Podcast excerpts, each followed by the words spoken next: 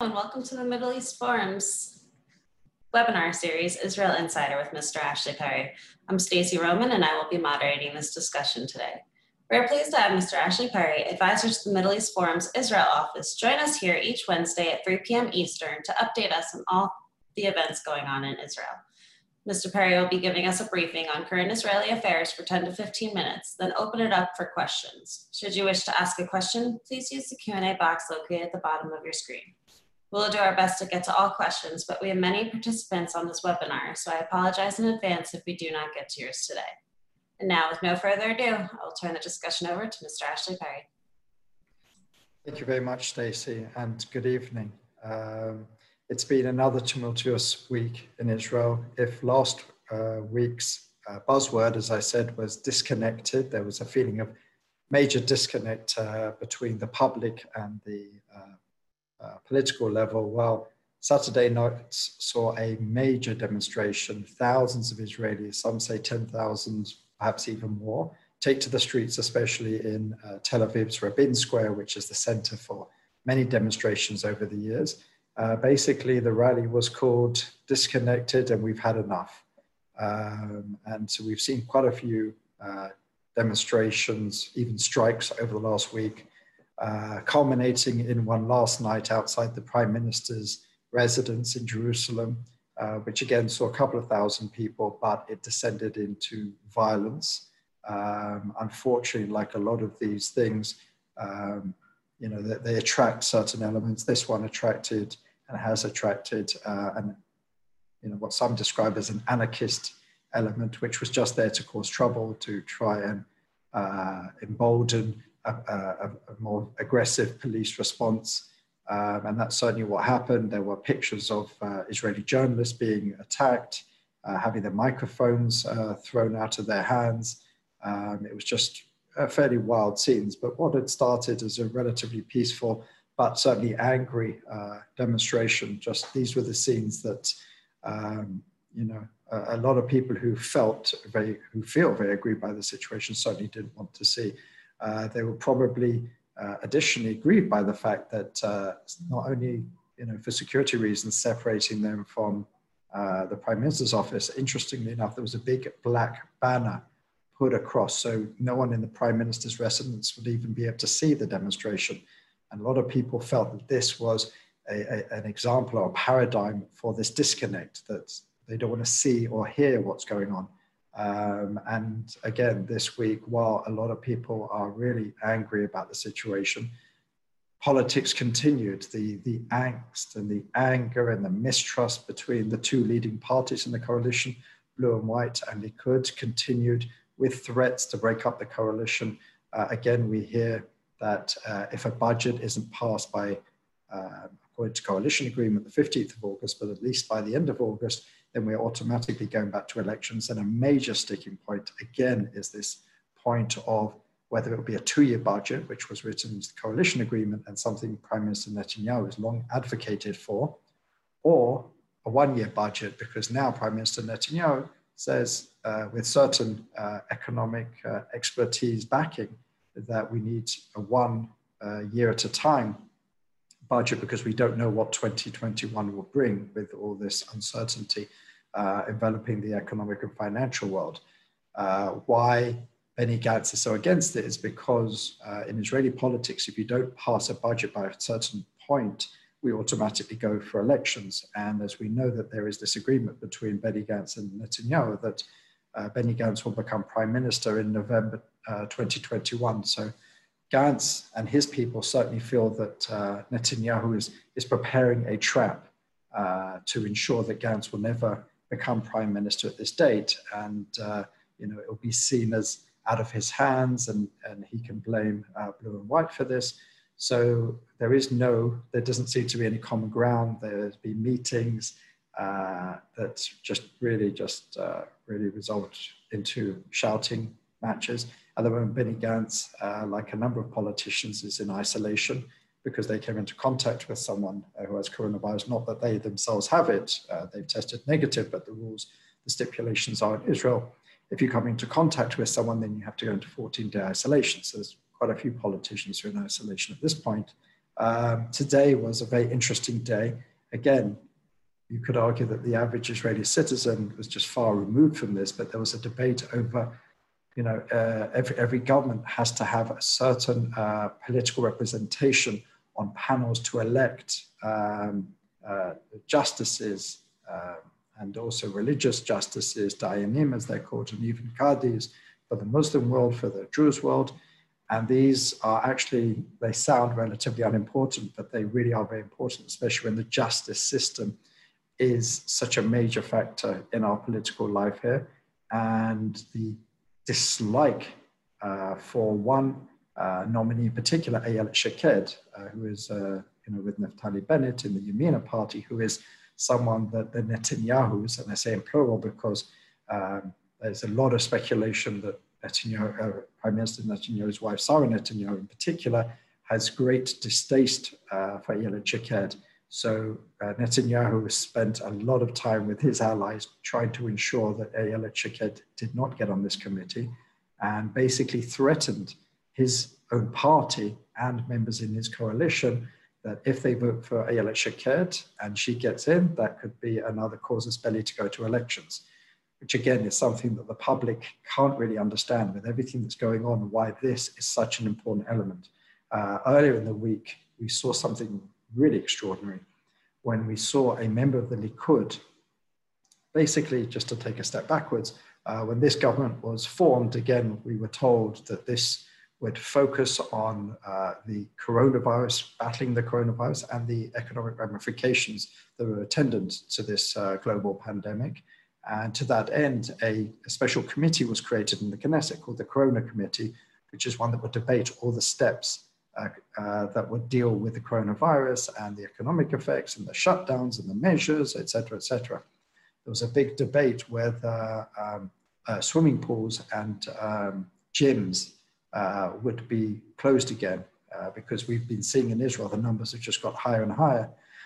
so the government is trying to lower them, obviously, and take certain steps. Uh, Prime Minister Netanyahu and his allies, specifically coalition chairman Miki Zohar, uh, basically sent a message to the chairwoman of the committee, uh, Yifat Shasha Biton, that uh, they must not have a vote uh, on uh, keeping the gyms open and the swimming pools open, or at least ensure that the vote to close passes. In the end, she decided that they would have a vote. She voted to keep them open.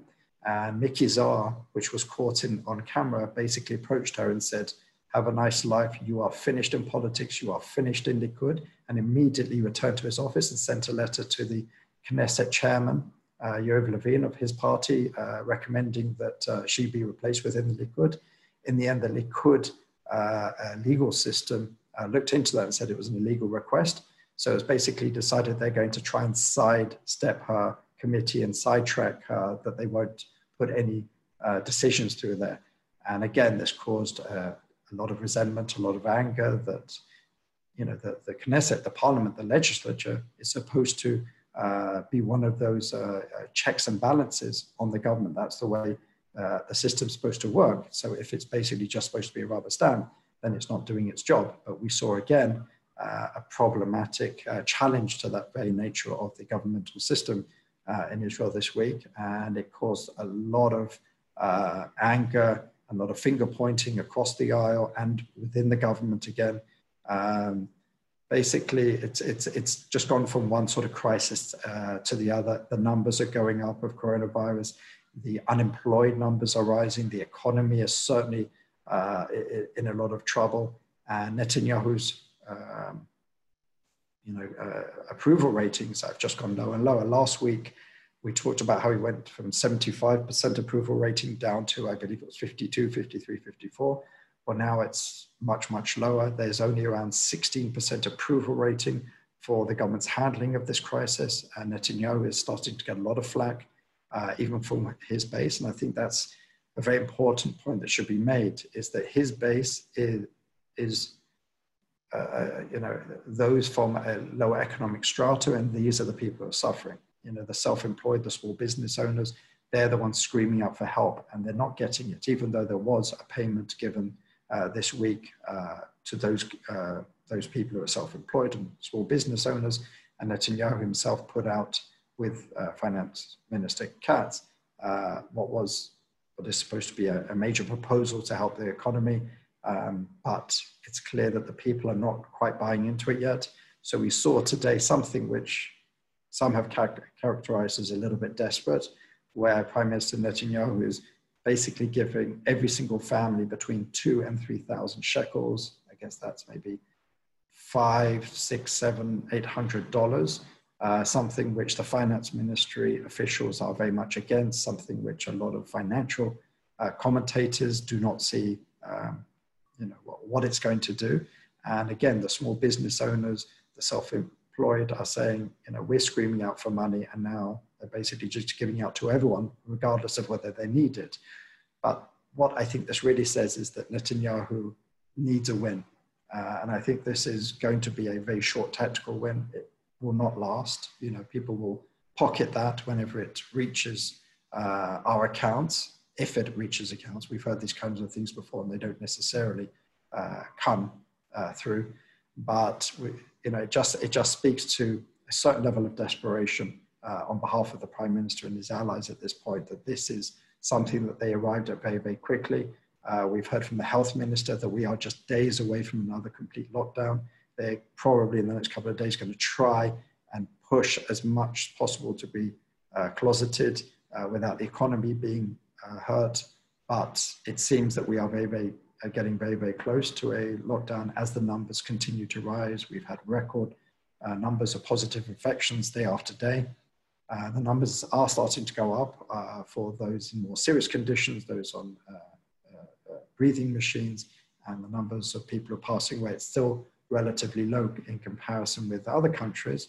And Netanyahu touted um, uh, a report by the uh, British Financial Times said that Israel is only one of three countries, which I think it was in the OECD, uh, where the numbers of those who died uh, in the preceding months is even lower than it was in 2019. So our numbers for those who have died on a monthly basis has not gone up.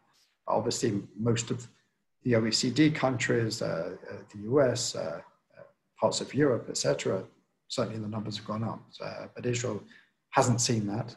And Netanyahu is touting that as a, as a, as a, as a win, as a victory, as a, a, response to his particular policies, but it's certainly not one that's going to make waves uh, in the Israeli public, and the Israeli public, which is certainly losing faith in him and his government to deal with this response. Um, and if a budget isn't passed within now a month, maybe five, six weeks at the most, we are going back to elections. And Netanyahu is certainly going to be in a poorer place because of it. His numbers, his poll numbers of his party are going down. They're still pretty healthy in the in the 30s, but I think we'll we'll see that continue to drop. Um, so I'm I'm not sure exactly where where that leads us. I said last week that there are two schools of thought. One, that Netanyahu does not want elections because the numbers are looking so bad. and Another school of thought, uh, which is that he needs elections before Gantz gets uh, into the prime minister's office. So next year will be far, far worse than what we're seeing at the moment. So it's better to take the relatively bad results rather than the very bad results that could uh, happen next year. Um, so it remains to be seen which of those viewpoints uh, wins out. I'm of the school of thought that I still don't necessarily see elections, but I certainly feel that they could happen. I don't rule them out. Uh, in Israel, you can never rule those, those types of things out. And this government just does not seem to be able to work together on, on almost any issue. And there's daily threats. We saw, I, we saw in the news before on Channel 12, I believe it was, Benny Gantz give an interview, and I've rarely seen him so agitated and aggressive um, so obviously he's, he's feeling the heat. Um, so it just remains to be seen whether the two parties can really get together and just work uh, for the good of the nation in such a trying time. And with that, I'm happy to answer your questions. Great, thank you so much for the enlightening update as always. First question we have is, how do you think Gantz would do in a new election now that he lost Yesh Atid? Um, if he was to be running on his own, uh, blue and white, the polls show him barely getting into double figures. Um, he's not making much of an impact, it doesn't seem. Um, his support is does seem to be going more to Yesh Atid, uh, to Yair Lapid uh, as, as the leader of the opposition. Obviously, he's able to strike a, a certain amount of blows to the government uh, amongst the public, which is losing faith in that government. So then uh, those sort of, let's say, center to center left, uh, those who object to what the government is doing can certainly find a voice in Yair Lapid, where it's far more difficult for Benny Gantz uh, to sort of rail against the government yet remain part of it. Uh, so he's he's stabilized at sort of 10 to 12 uh, seats at this point. Um, he also has, he mentioned today that in his sort of, let's say, uh, a block at the moment, he also has uh, Tzvika Hauser and Yoaz Hendel, party Derech Eretz, which isn't supposed to pass the, uh, the, uh, the threshold for, for getting into the Knesset, and also even the Labour Party is part of his bloc. Amir Peretz, which again is um, sinking below the threshold, so they're not going to give him much.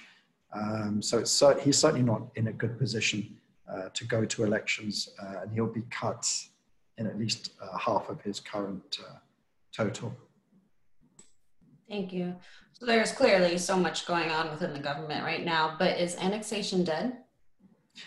It's not dead, um, but it's certainly on life support. Um, it is not on the agenda. The uh, um, senior members of the government admitted it uh, this week. They said that it's not on the agenda. It's on the Americans' agenda. The American administration certainly doesn't have an attention span for this at this uh, this point. There's been a sort of game that's being played where the Americans are blaming it on blue and white not being on board, and blue and white are sort of happy to take that uh, position as the ones who are blocking it.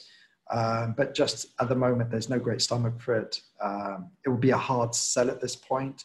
Uh, you know, I've spoken before that I don't believe that Netanyahu will do anything more than a symbolic annexation, and, and I certainly hold that to be true. So I think it would be a hard sell in the middle of this pandemic, in the middle of this unprecedented economic meltdown, uh, for him to, to take such a drastic step that would, you know, uh, who knows what ramifications would, would come of it. So I think it's uh, certainly off the agenda at the moment, but obviously you know, what the Israelis feel that there's a window of opportunity here before uh, the election period, the most intense election period, and then possibly, you know, whether President Trump gets reelected or not, that's certainly a gamble.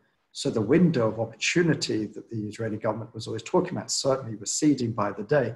But at the moment, they don't have the attention span for it. I'm not sure if the, the, the general public have the, the stomach for it. Even when it was at its height, when everyone was talking about it, uh, I think only about six to seven percent of Israelis said that this was, you know, a priority for them, and I can imagine that that's sinking greatly. So I don't think that there's much pressure coming from the public, and I don't think the, the politicians have much of a stomach for it at the moment. Thank you.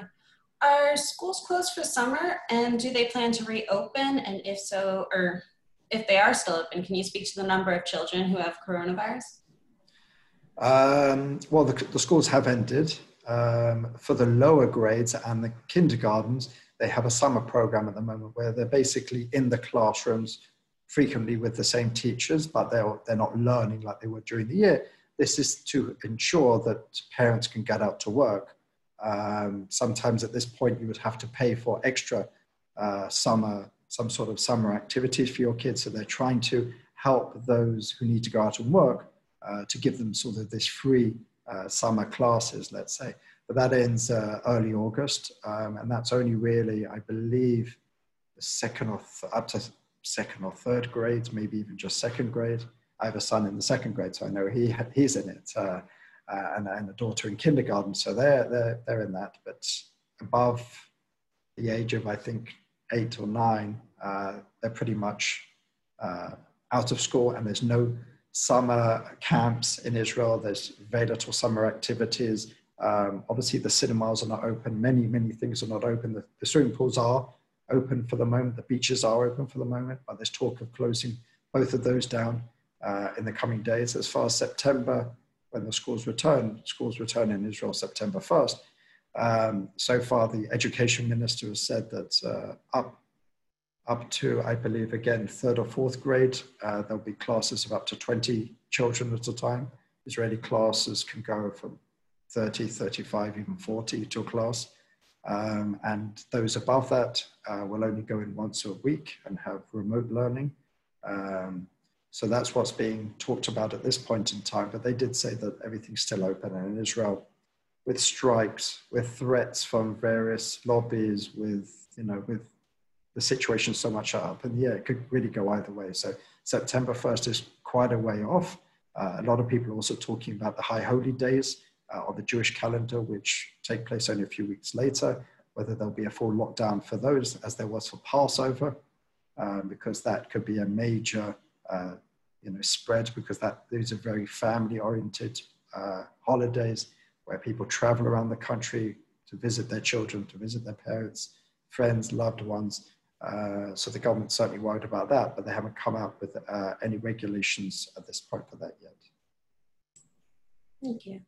So Netanyahu is being blamed for the effects of the pandemic. What do his critics believe he should have done instead?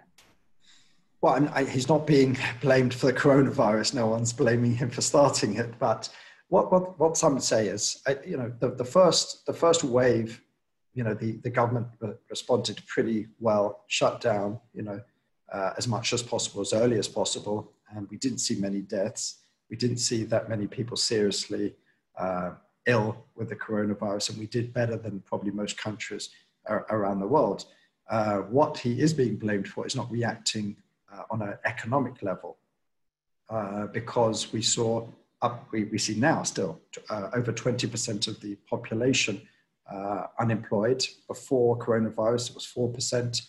Um, and also the economic assistance you know, it's now in the middle of July and only now has an aid, a significant aid package uh, a sort of holistic aid package really being presented. It hasn't even been uh, fully passed yet. So I think that's what a lot of people are, are, are, blaming him for that. But as, as I've said for a while, and I've seen it in, you know, in, in campaigns that I work on around the world, that it, it doesn't really matter what Netanyahu would or wouldn't have done. Obviously, they have a certain leeway, but you know, there is this uh, idea that a crisis you know, usually leads to a, a, mistrust, a discontent amongst the population. So you look to the leadership, and that's who you tend to blame. Um, so there is a certain level of anger specifically about Netanyahu. It's coupled with his particular legal troubles, which are ongoing. It's coupled with, uh, you know, a sort of a, fraught society. It's, it's, it's added to the fact that people are out of work, regardless of what he would have done. People who haven't got enough food, uh, you know, for themselves. Uh, a, a, seeming disconnect between the government and the people. You know, when you have senior government ministers say that there's no such thing as hunger in Israel, and then you have the government dealing with issues completely unrelated to coronavirus and spending a lot of time on it. Again, with the fact that the finance committee, which is supposed to be in charge of, you know, dispersing money and deciding on budgets, spent a whole day during one of the worst crises in the history of our country, deciding how much tax relief they would give the prime minister and how much uh, they would give uh, to cleaning up uh, his home, his private home in Caesarea, and how much you know his lawn would be mowed and uh, at the expense of the, the, the average person. So I think a lot of these factors, uh, you know, this as I said, this word, this disconnect has led to really sinking approval ratings for Netanyahu. So there, there's certainly a lot of uh, you know discontent and opposition to some of the steps he's taken. Very little has been said about what they would do instead. Uh, for example, there are those who say, you know, just giving out two or three thousand shekels just to every single person in the country is irresponsible. Uh, that should be done to those given and provided to those who need it, not just to everybody. Uh, so there is certainly opposition to that, but uh, very little sort of you know holistic plans have been uh, released to to go against what uh, Netanyahu has uh, done at this point. Thank you. See, you were talking about the protesters when we first began our webinar. We had quite a few uh, viewers join a little late, might have missed out. Can you just reiterate what the causes or the issues that brought the pro- protesters out? And what have they given any sort of, not demands, but a softer word? I mean, the central demand for a lot of the protesters is well, simply uh, Netanyahu go home, Netanyahu resign, Netanyahu stop being disconnected, Netanyahu help us. You know, there, there, are a lot of different causes, as we've seen. We've seen that you know there, there are the general, you know, this is a very difficult time, and we're taking to the streets to send a message that we expect more of our government. You know, there's this idea, and we see it around the world, that you know governments are giving money out and helping people, and the government, you know, sort of gives this impression that they're being generous, and the people are saying, well, this is our money, we're paying month after month, year after year, specifically for these uh, kind of situations. Again, you can argue the wider economic uh, uh, uh ideas behind this, but that's what uh, the people think. Then you get those who are just against Netanyahu no matter what he does. There are those who are calling him continue to call on him to resign because he's embroiled in so many criminal uh, investigations. And then there are those anarchists, even you've seen communist flags out there who are basically just looking to cause any sort of disruption. And I think those are the ones who, who caused the level of aggression, level of violence uh, yesterday. You could see it. You could see the flags that they were holding. You could see the banners, uh, the wording, uh, what they were shouting. Uh, you know, and then that happens in a lot of places uh, in the West that you get these usually youngsters who are just, you know, sort of looking for trouble. And unfortunately, it distracts from what, you know, what, what are supposed to be demonstrations uh, really around an issue. But these demonstrations are, are, are, growing. There's, there's call for another one on Saturday night, uh, but at the moment it's been, uh, hasn't been allowed by the police. Um, but I think as, as, uh, as the anger grows, the, the, numbers will grow and, uh, and it will be a real test for this government. Thank you. Yes, we've certainly seen that here as well.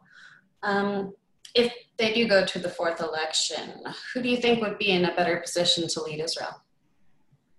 Well, according to the polls, it would still remain Netanyahu because in Israel, you don't have to win outright an election. It's not like in the States or in other places, it's just a first past the post. It's so, you know, a, a presidential or prime ministerial candidate one against the other.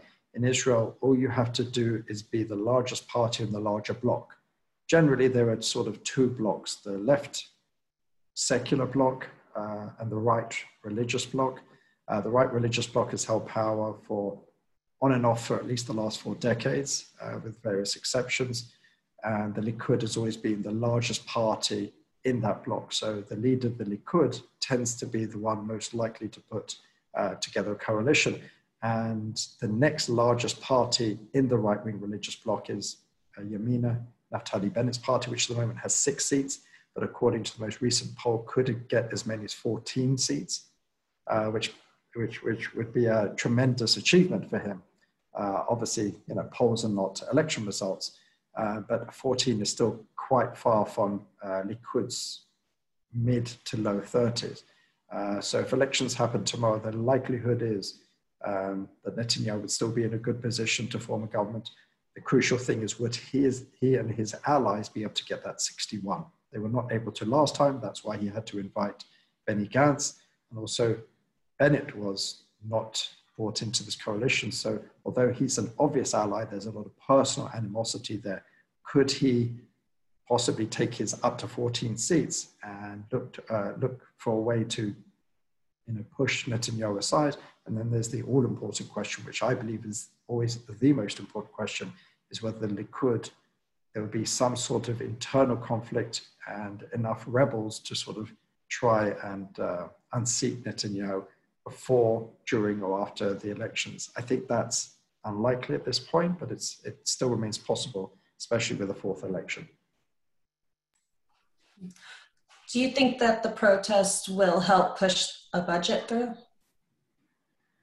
I mean, it's it's it's not the focus um, you know, the budgetary issues are always the most complex in Israel. They brought down probably more governments than anything else. They're the most, uh, you know, controversial. You know, every single sort of uh, line is, is is poured over, and even the fact that we haven't even uh, got to the budget discussions at this point is already a, a bit of a problem. Um, I think that it's no one's interest in no one's interest uh, for a budget not to be written and we go to uh, fourth elections. I think at the moment it is still flexing muscles. You know, I talked many, many months back uh, during coalition negotiations that this is like a game of chicken. And this is another game of chicken that Gantz and Netanyahu are both trying to flex their muscles. Gantz does not want to give Netanyahu another out. Uh, Netanyahu wants that out. Uh, Netanyahu wants his way. Netanyahu wants to remain prime minister for as long as possible. Uh, but at the moment, neither are coming down from, from the tree that they've climbed up.